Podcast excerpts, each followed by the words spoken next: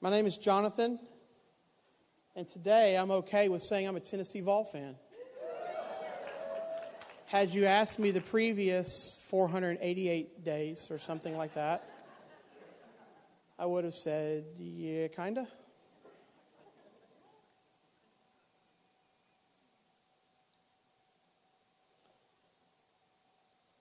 So we believe in undercover here. How many times have y'all heard the undercover conversation? A lot. I think this is undercover. Maybe it's not. I kind of want to. I kind of want to have a public beef with our senior associate pastor because he started a practice when he would preach on Sunday mornings of telling a vulnerable story. And here I sit.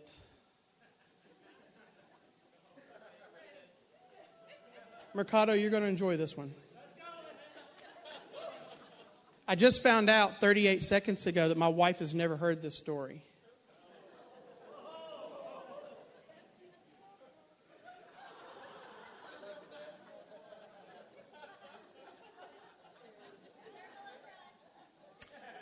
So, this is how I look, and I'm fine with it. But what I'm saying is, I'm not Brad Pitt. Is Brad Pitt good looking anymore? Who's good looking now? I don't know who's good looking. Brad Pitt. But when I was a child, my belief was anybody that was married was cool because at least one person on the earth decided to spend their life with you. So I must be cool on some level. I went to Beeson with Chad. And Beeson was amazing, and Beeson was terrible, and it was hard. I was a terrible student. Don't take this, don't listen to what I'm fixing to tell you and believe this is how you get through school. Okay? Y'all stay in school, y'all study, keep your calendars, do the things your mom and dad say. But I would wait till the very last minute to do my papers, to do my exams. And in graduate school, everything is basically a midterm and a final. It's just a bunch of talking, a bunch of reading, and a bunch of writing until the midterms and every class has a paper, and every class has a final, so you're doing both at the same time. And I would walk into the computer lab. Now, I'm old enough that I actually didn't write my first paper on a computer until I was in college. Like, we kind of had a machine in our house, but it had like some pixelated golf game on it, and that was like it. So, anyway, I'm in Beeson's computer lab, and I am doing like 18 papers in a 24 to 48 hour span, and I'm killing it. For a filler, I would quote, I needed like one line from an Indigo Girls song, but I quoted the entire song just to like fill a page. Anybody else ever done anything like that? Come on, Longshore. I mean, you, no? All right. Yeah, go.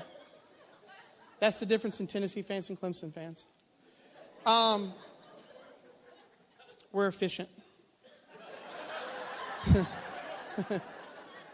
That's not the definition, is it, Laura? I'm sorry. It's been a long day. I busted out 38 papers, 3,000 pages, and I'm thirsty and I'm hungry and it's late. Now I want to remind everybody once again, this is, is what I'm, this is what, who I am, okay? You, this is a visual, it's important. Now, at Samford, which is where Beeson was located, was a lot like Furman. It's a beautiful campus, it was small, and literally everybody but me and Chad were beautiful. Am I wrong, Wendy? I mean, Chad and I were there. Chad had a wife. I was kind of looking for one, except for maybe not. And Samford is an undergrad college with a small graduate campus, and everybody's gorgeous. And so anything you want, it was on the college end of the campus. And so I'm walking into the university center to go get something to drink and something to eat. And the way their, their building was set up was um, you would walk up, and there was like a set of four or five steps and a little landing, and then the doors to go in. And it was double doors, like four sets of double doors to go in those double doors. And there was an, and I don't know why they designed it this way course, I never thought about it till after the story I'm fixing to tell you. But there was a little landing just inside that first set of double doors, and then three or four more steps and more sets of double doors to go into the grand hallway that led to the cafeteria and the and the sodas and the chips and all the stuff. And so I'm walking up and I, and I get to the first set of steps and it's night, but the lights are on the university center, which means I can see in, right? But the people inside probably can't see out very well. And I walk up my first set of steps and I put my hand on the door handle to pull up. Now, the outside doors were glass. The second set were just glass on the top half. And because they were like three steps up, when you were standing in that first landing, you could see through the glass and see into and down the hall. Does everybody follow me on this? All right. So I do that. I step in, and now I'm in a lighted space. So now whoever's in that hallway can see me. Right? And I'm going to remind you one more time this is what they see. Well, actually, they see like here up. And then it happens the slow romantic music kicks in. Because down the center aisle, by herself, perhaps a human, perhaps an angel, I'm not certain, is the most beautiful woman I've ever seen until I met my wife. And she's walking towards me. This has never happened to me before. I know this is going to shock you. I made eye contact with her, and she kept eye contact. We were locked on, and I could hear the music in my ears. My heart was moving, my feet were lighter. And it was the lightness of foot that was my downfall. because you'll see what happened was I forgot, even though I've been in there a thousand times to get a bag of Cheetos, I forgot that there was three steps there. But my feet were so light, and I was kind of floating, you know? And I go in. Has anybody ever done something that they expect, their body expects to do rotely and it doesn't happen every day. I'm sorry. Like one time I, I, drank a glass of milk and I thought I was drinking Coke, but I didn't see that it was milk and I about puked, right? Because it wasn't what my body wanted. And I put my foot up to, to hit that step.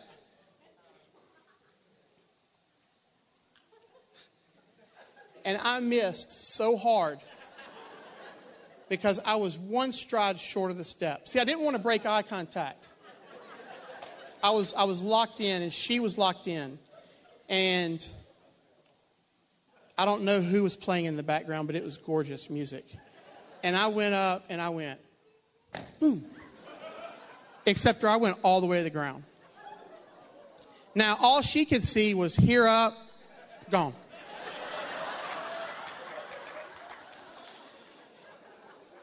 this was now my first real test of God's goodness. I assessed as quickly as I could will she have mercy on me? Will she laugh at me? I don't know. Remember, it's a half door. So I cocked my head to the side because, you know, my eyes are on this, if I do this, like my head's above this, right? Like if, right? But I can do this move. And so I turn my head to the side and I raise one eye over to see if I'm getting grace or derision. Am I getting empathy or sympathy? Empathy is preferred. And she's just shaking her head. Literally, she's shaking her head. And I slowly lowered my head back down. And I thought, Lord God, I've got to walk through this door. Because I'm still getting the Cheetos, by the way. you need to understand something. I wasn't not hungry, right? And I still had nine papers to write.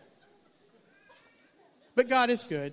And I opened the door slowly, and there was a hallway right about where she had stopped, and she took a right and went down the hallway, and I never saw her again. and that's who I am. and so, if ever you're wondering who you're sitting with when you go to a counseling session, it's a guy who's been there.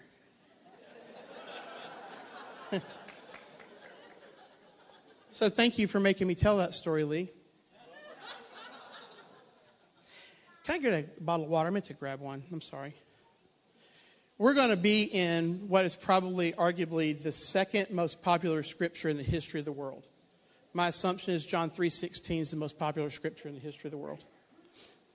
I remember one time in Memphis, I got pulled over for speeding, and the cop said, You been drinking? I said, No, sir, I don't drink. I'm, I don't know why I threw this little line in, but I did. I said, No, sir, I don't drink. I'm a Christian. you ready for this? Only in the South, where's my, cup? only in the South is this a sobriety test. You ready for this? What's John 3.16?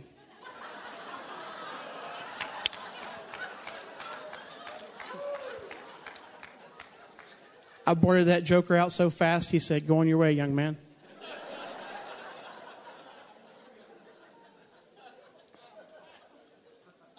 Memorize your scripture, guys.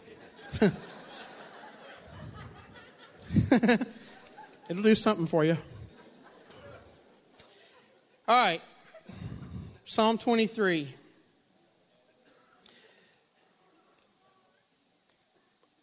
We're going to do three things.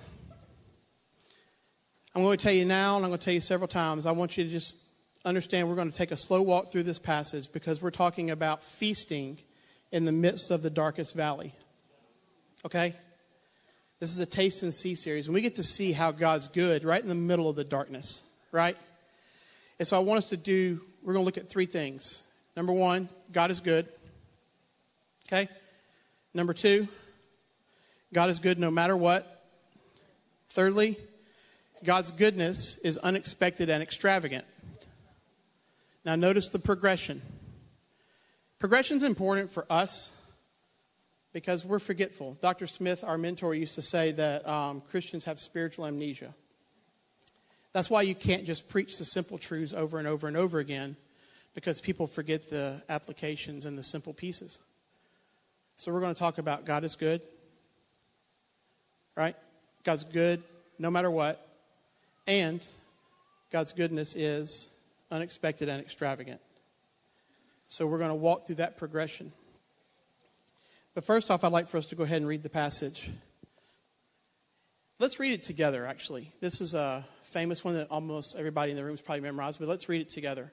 The Lord is my shepherd, I shall not want. He makes me lie down in green pastures, He leads me beside the still waters. He restores my soul. He leads me in the paths of righteousness for his name's sake. Even though I walk through the valley of the shadow of death, I will fear no evil, for you are with me. Your rod, your staff, they comfort me. You prepare a table before me in the presence of my enemies. You anoint my head with oil, my cup overflows. Surely goodness and mercy shall follow me all the days of my life, and I shall dwell in the house of the Lord forever. All right. God is good. Verses 1 through 3 are going to be where we're going to park for just a second to look at what his goodness looks like. First off, right out of the gate, I mentioned the spiritual amnesia piece. Verse 1 could be the standalone. And it really should be the standalone. The Lord is my shepherd. And some translations say, I shall not lack, or I lack nothing. Which means God, who leads us as the provider, gives us everything we need. That really should be the standalone, right? Like if He says it, he means it, and it's true, but we forget. Hebrews tells us that God took a vow because mankind needed to take a vow. Abraham needed the vow. God's word stands alone. He doesn't need to take the vow, to make a vow with Abraham, but he did it because Abraham needed it, right? And that's part of his goodness. That's a gracious thing for him to do. He understands our fallen nature way better than we do, right? That's who he is. But he also, in the very beginning, he uses a lot of images that are really important. And I want, to notice, I want us to look at those real quick and notice that a lot of them are creation images green pastures, quiet waters, right? Along the paths of righteousness. In my mind, those paths are clean, uncluttered. Like a path to righteousness in my visual doesn't seem like roots and thorns and what are those little terrible vines that have the thorns on them that wrap around your legs, even if you don't see them, and they shred your calves, right? Those, like those aren't on the paths of righteousness. Like these are pristine, nice, clean, beautiful images. And God chose to use images in the beginning of this. I'm saying God because he spoke through David, and David was a poet and a songwriter, because he saw his creation and called it good. Right? And so he wants us to see the same thing and to be able to, to attach to that visual. Like visuals are important, metaphors are important. And so he makes us lie down in green pastures. He leads us beside quiet waters and along the paths of righteousness for his name's sake. The other thing I want to dispel really early is the idea how many of y'all have ever heard that sheep are stupid? That sheep are the stupidest animal on earth? How many of y'all have heard that? Right? Most of y'all. How many of y'all have ever said that to somebody else in recounting some biblical story? Oh, come on. The same people that heard it. Don't give me that. Yeah, the same people that heard it. We're liars. We're liars. If you look it up, the 25 most intelligent animals on earth, sheep rank 17th. That's pretty high. There's a lot of animals, right? And I'm going to read a little description really quick just to show you what's going on.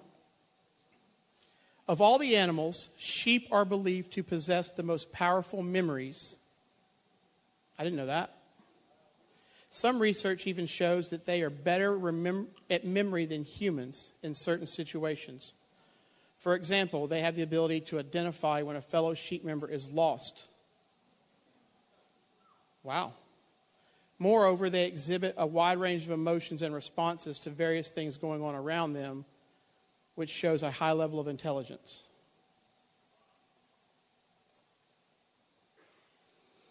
So let's not say things that aren't true when we talk about ourselves being sheep and then try to tell people that sheep are stupid. We might be foolish, we might make poor choices. That's why we have a shepherd. You know, sheep can go a long time without drinking and they can eat the little stubble on the ground until the shepherd leads them to a new place. Right? So they're they're there, they're available, they're present, they're listening for the shepherd. Matter of fact, a lot of times if shepherds don't want the sheep to follow, but they're around them, shepherds will whisper because the sheep hear the voice and they'll follow. So let's put this in perspective really quick as we start and realize what we're talking about and realize who we are in this story. Let's not downgrade ourselves to make God look better. He, he looks good enough. Okay? I like to burst bubbles every once in a while and just try to change the way we think. And this is a really important one. Moving on to verse 4 is point number two God is good no matter what. And it says, even though I walk through the darkest valley, is what the uh, NIV says. This is not a death passage, by the way. We get this a lot at funerals. Um, and there's some comfort, obviously, in the verse, but this isn't about death. Not death, death, like we think. This is various trials, right? This is tribulations. And so we have moments of dark valleys in our life, right? Life looks like this. Is that correct? And whenever we act like or beg, I just want this to stop. I just want to stop. Well, that's not a great question. It's not going to stop. The goal is for it to look like this on the incline, right? This is okay, but not really thriving. This is thriving. Because we're not completely in charge, and because sheep, as the metaphor would explain, are 100% dependent on the shepherd for water sources and grass to eat and things like that, that's where our dependency lies with the shepherd, which is why it says he makes them lie down in green pastures. Because he leads them there and they're going to stay where he leads them. Y'all with me?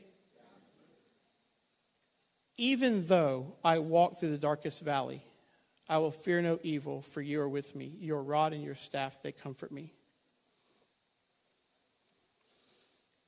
My Beeson story, when I tripped and fell in front of that woman, that, that's not a dark valley. You know, sometimes we act like that. These moments are our dark valleys. If Gary Hippolyte stood right here, who's surrounded by demon worshippers, and told us that we give the devil too much credit, then he's right. Like he's surrounded by them. He's like, you guys give the devil way too much credit. Because sometimes we make our own valley, don't we? I mean, sometimes we choose to disobey. I'm not going to ask you to raise your hand, but anybody ever done that, right? Like we make our own valley. Quit acting like the valley you made is a, is a mess you didn't make and you can't wait to get out of it. Like, you made it. Take the consequences, take the whole process, right? We need to stick. Now, that doesn't mean we don't confess. That doesn't mean we don't tell the Lord what's going on. That doesn't mean we don't move to repentance. But I've watched people, I, I worked with homeless people for almost 12 years. And homeless people and addicts would say, I just want to quit this, I just want to quit that. And when you'd ask them what was their plan, they'd say, well, I'm just going to stop. That's, that's not a plan. I'm just going to stop. What they wanted was this to stop, right? They didn't want to do the work to do this piece. And so they would come stay with us in the shelter for a long time, or they would come into a long term recovery program so that we could help them see that life is still this, but you can do this on an incline. You can do this and still be ascending because we were teaching them what it's like to sit in and deal with the consequences we make. But at the same time, I don't want to belittle what the valley really is.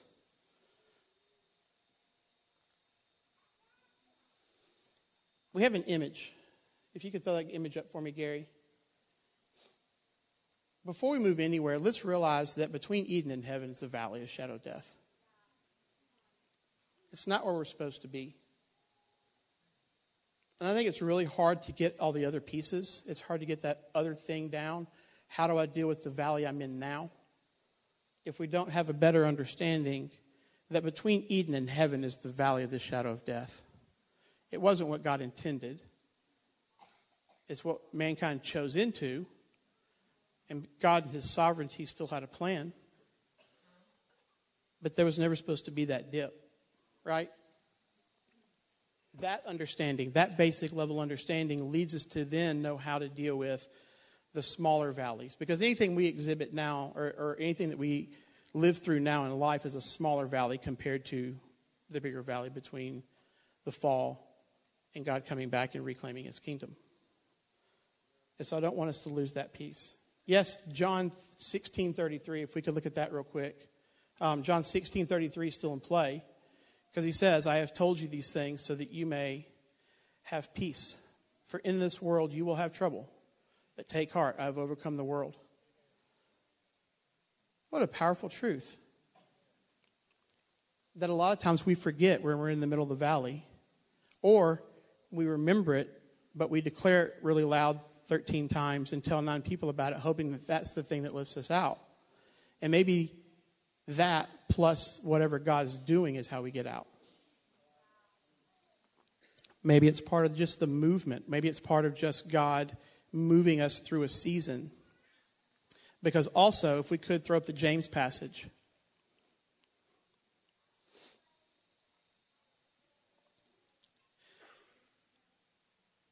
Consider it pure joy, my brothers and sisters, whenever you face trials of many kinds, because you know that the testing of your faith produces perseverance. This next one's the hook, guys. You're fixing to get caught. Let perseverance finish its work so that you may become mature and complete and not lack anything. What did Psalm 23 1 say? The Lord is my shepherd, and I have no lack. Let your perseverance finish its work. If we rush through things, if we blow through things, if we don't take an assessment, then we miss it and we're doomed to repeat it.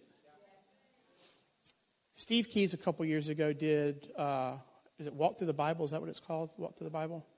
And one of the things he said that I wrote down that was awesome he said a lot of things are awesome, but one of the things I wrote down was he said, if you miss this opportunity, God's gracious enough to give you another one. Sometimes this grace looks a little weird. You know? Because sometimes we, we screw it up and God says, oh, you can do it again. But other times, He doesn't, and we get to move right through the process. And I want to finish the verse if we can. Because then He comes in and says, Do not fear, for I am with you. So you're in a dark valley, the darkest of valleys, right? He says, Do not fear, for I am with you. So here's my question If he's in the valley, why the heck am I trying to get out of it so fast?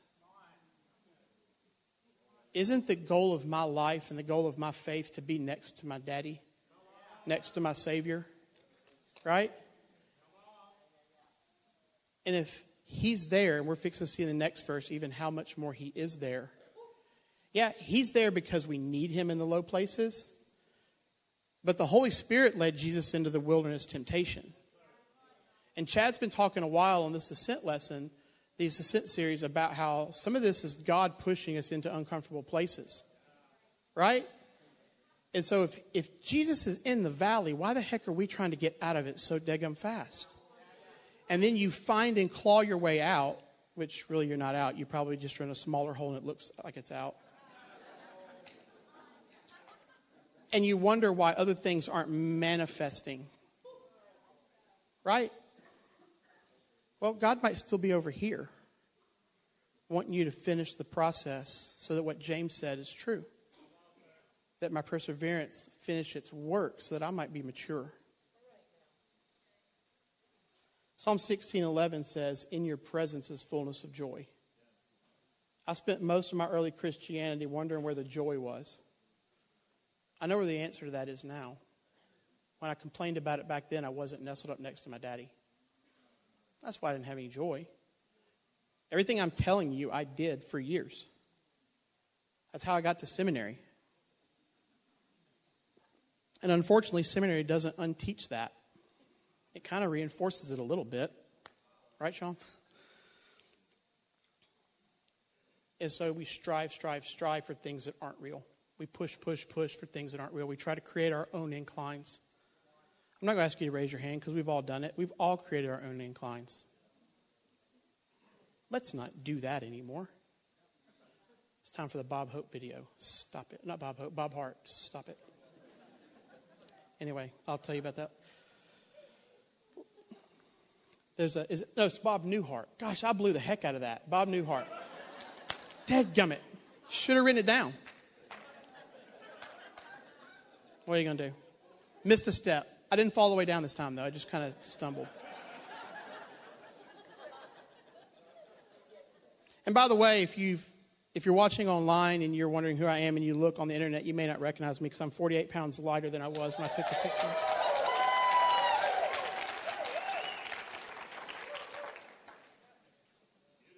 God is good. And then this last part, because he's really ramping it up now. David is. God's goodness is unexpected and extravagant. Unexpected and extravagant. So the word table, you prepare a table before me in the presence of my enemies. By the way, this might be one of the most boss verses in Scripture. Things aren't going great, and you're just eating a sandwich with Jesus. Now, I'm not trying to belittle it. I chose sandwich for a reason. If you know me, I care a great deal about sandwiches. Sandwiches are a feast. Table. We have a table conference coming up, right? So, this word can also mean food. It can also mean one of our favorite charismatic words, anointing. right?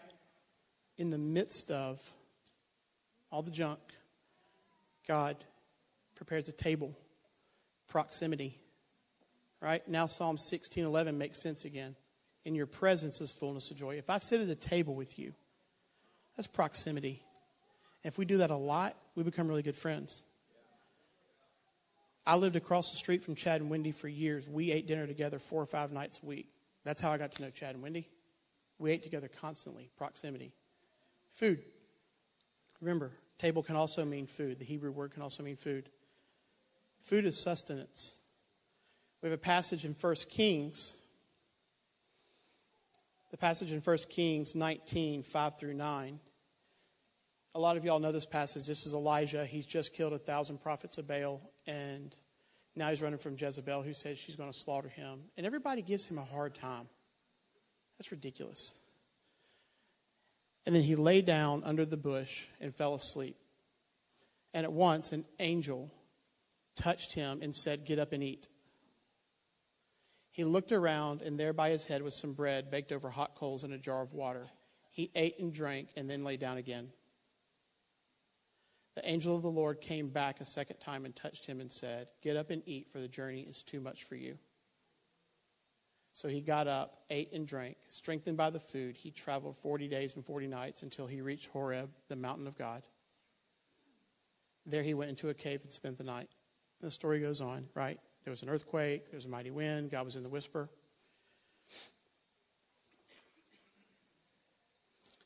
He was tired, guys. He ran because he was tired. He wasn't thinking clearly because he was tired. And notice the angel fed him and let him sleep again to wake him up again and feed him, sent him to a cave. He went there and slept again. But God ministered to him in his tiredness by giving him food. And you could call that in the middle, in the midst of his enemy. I mean, she was actively looking for him. There was a, there was a price on his head. And then lastly, the anointing is sufficiency. In 2 Corinthians, Paul writes, Jesus' words, My grace is sufficient for you. Back to that original illustration of Eden and heaven, you'll notice in the middle of that little illustration between Eden and heaven is the cross. The cross is the king's table in that valley. And the cross will be the king's table in any valley. What does that cross look like then in all these other valleys? Well, if it's a sin produced valley, it looks like confession, out loud, please, and repentance and then the acceptance of the forgiveness God gives you. Right? And in those other moments, it just looks like sticking with God and practicing that James passage of perseverance. The cup, the cup simply means abundance. The anointing of the head with oil is a thing of honor. And so that's why I said this is the most boss passage ever because Jesus or, or David writes through the Holy Spirit's inspiration that you will prepare, prepare a table before me in the presence of my enemies, and then you'll honor me with a head anointing of oil, so much that my cup overflows and I have abundance. In the middle of a fight, in the middle of brokenness, in the middle of the bad spot, all of those things, all of those pieces God's giving us a table and a seat of honor, showing us honor by anointing our heads with oil, and then giving us cups that overflow, which, by the way, could include a cup of suffering if that's part of the James reality. That I go through a trial so that my perseverance may be complete, so that I might be mature. That's still abundance. Please know that. That's still abundance. When we don't call that abundance, and that's what God's doing. We're liars. We're putting ourselves above Him, and now we're in a pride situation that's so dangerous. It can be life ending. Don't, don't go there. We have to reassess and go back to the simple things. We have to walk our way back. And then closing in verse 6, he says, Surely your goodness and love will follow me all the days of my life, and I will dwell in the house of the Lord forever. Um, we have the Young's uh, literal translation. I love it. If we could. Only goodness and kindness pursue me. All the days of my life, and my dwelling is in the house of Jehovah for the length of days. That's not necessarily heaven. That actually means the temple, which is where priestly things happen and we do worship and sacrifice. So the invitation is to be a part of that as well. And notice that God is still pursuing. I think women have a leg up a lot when it comes to a personal, intimate relationship with the Lord because they understand being pursued. And most of us men, especially Western men, we don't have any value for that, being pursued.